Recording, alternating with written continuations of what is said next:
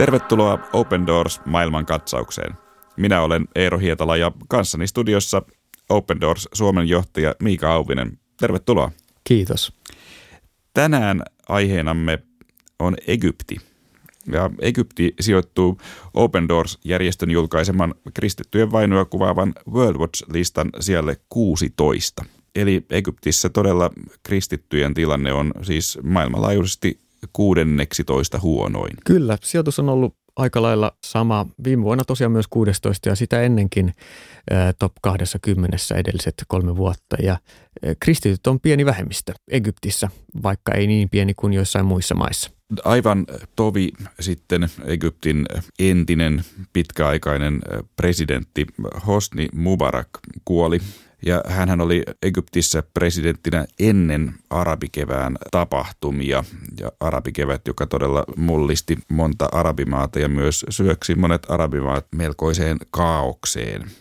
Miten arabikevät vaikutti Egyptissä? Vuoden 2011 arabikevät tosiaan mullisti poliittisen tilanteen Egyptissä. Hosni Mubarak oli tosiaan itsevaltian tavoin, vaikka presidentin titteliä käyttikin, hallinnut Egyptiä yli 20 vuotta vuoteen 2011 asti, jolloin laaja kansannousu syöksi hänet vallasta.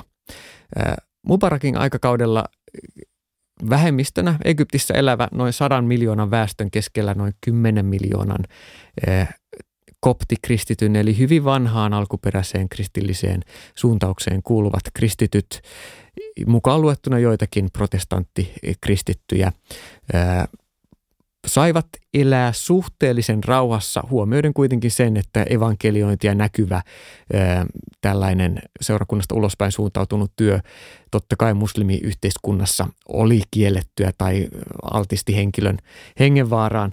Mutta kuitenkin kristityt oli hyvin varjellussa asemassa, että laaja-alaisesti terroristi-iskuja säännöllisesti ei heihin kohdistunut. 2011 tosiaan arabikevät muutti tilanteen rajusti.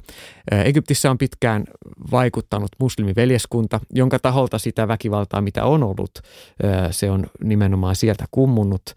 Ja silloin, kun kansa pyrki noustuaan kapinaan ajamaan tämmöisen autoritatiivisen johtamisjärjestelmän historiaan ja lähtemään rakentamaan demokraattista, rauhanomaista Egyptiä, niin tilanne Egyptissä, niin kuin monissa muissakin arabimaissa, kuitenkin kääntyikin niin päin, että ääri-islamistiset poliittiset suuntaukset saivat vallan. Ja näin kävi myös Egyptissä, jossa uusien vaalien myötä valtaan nousi muslimiveljeskunnan edustaja Mohamed Mursi.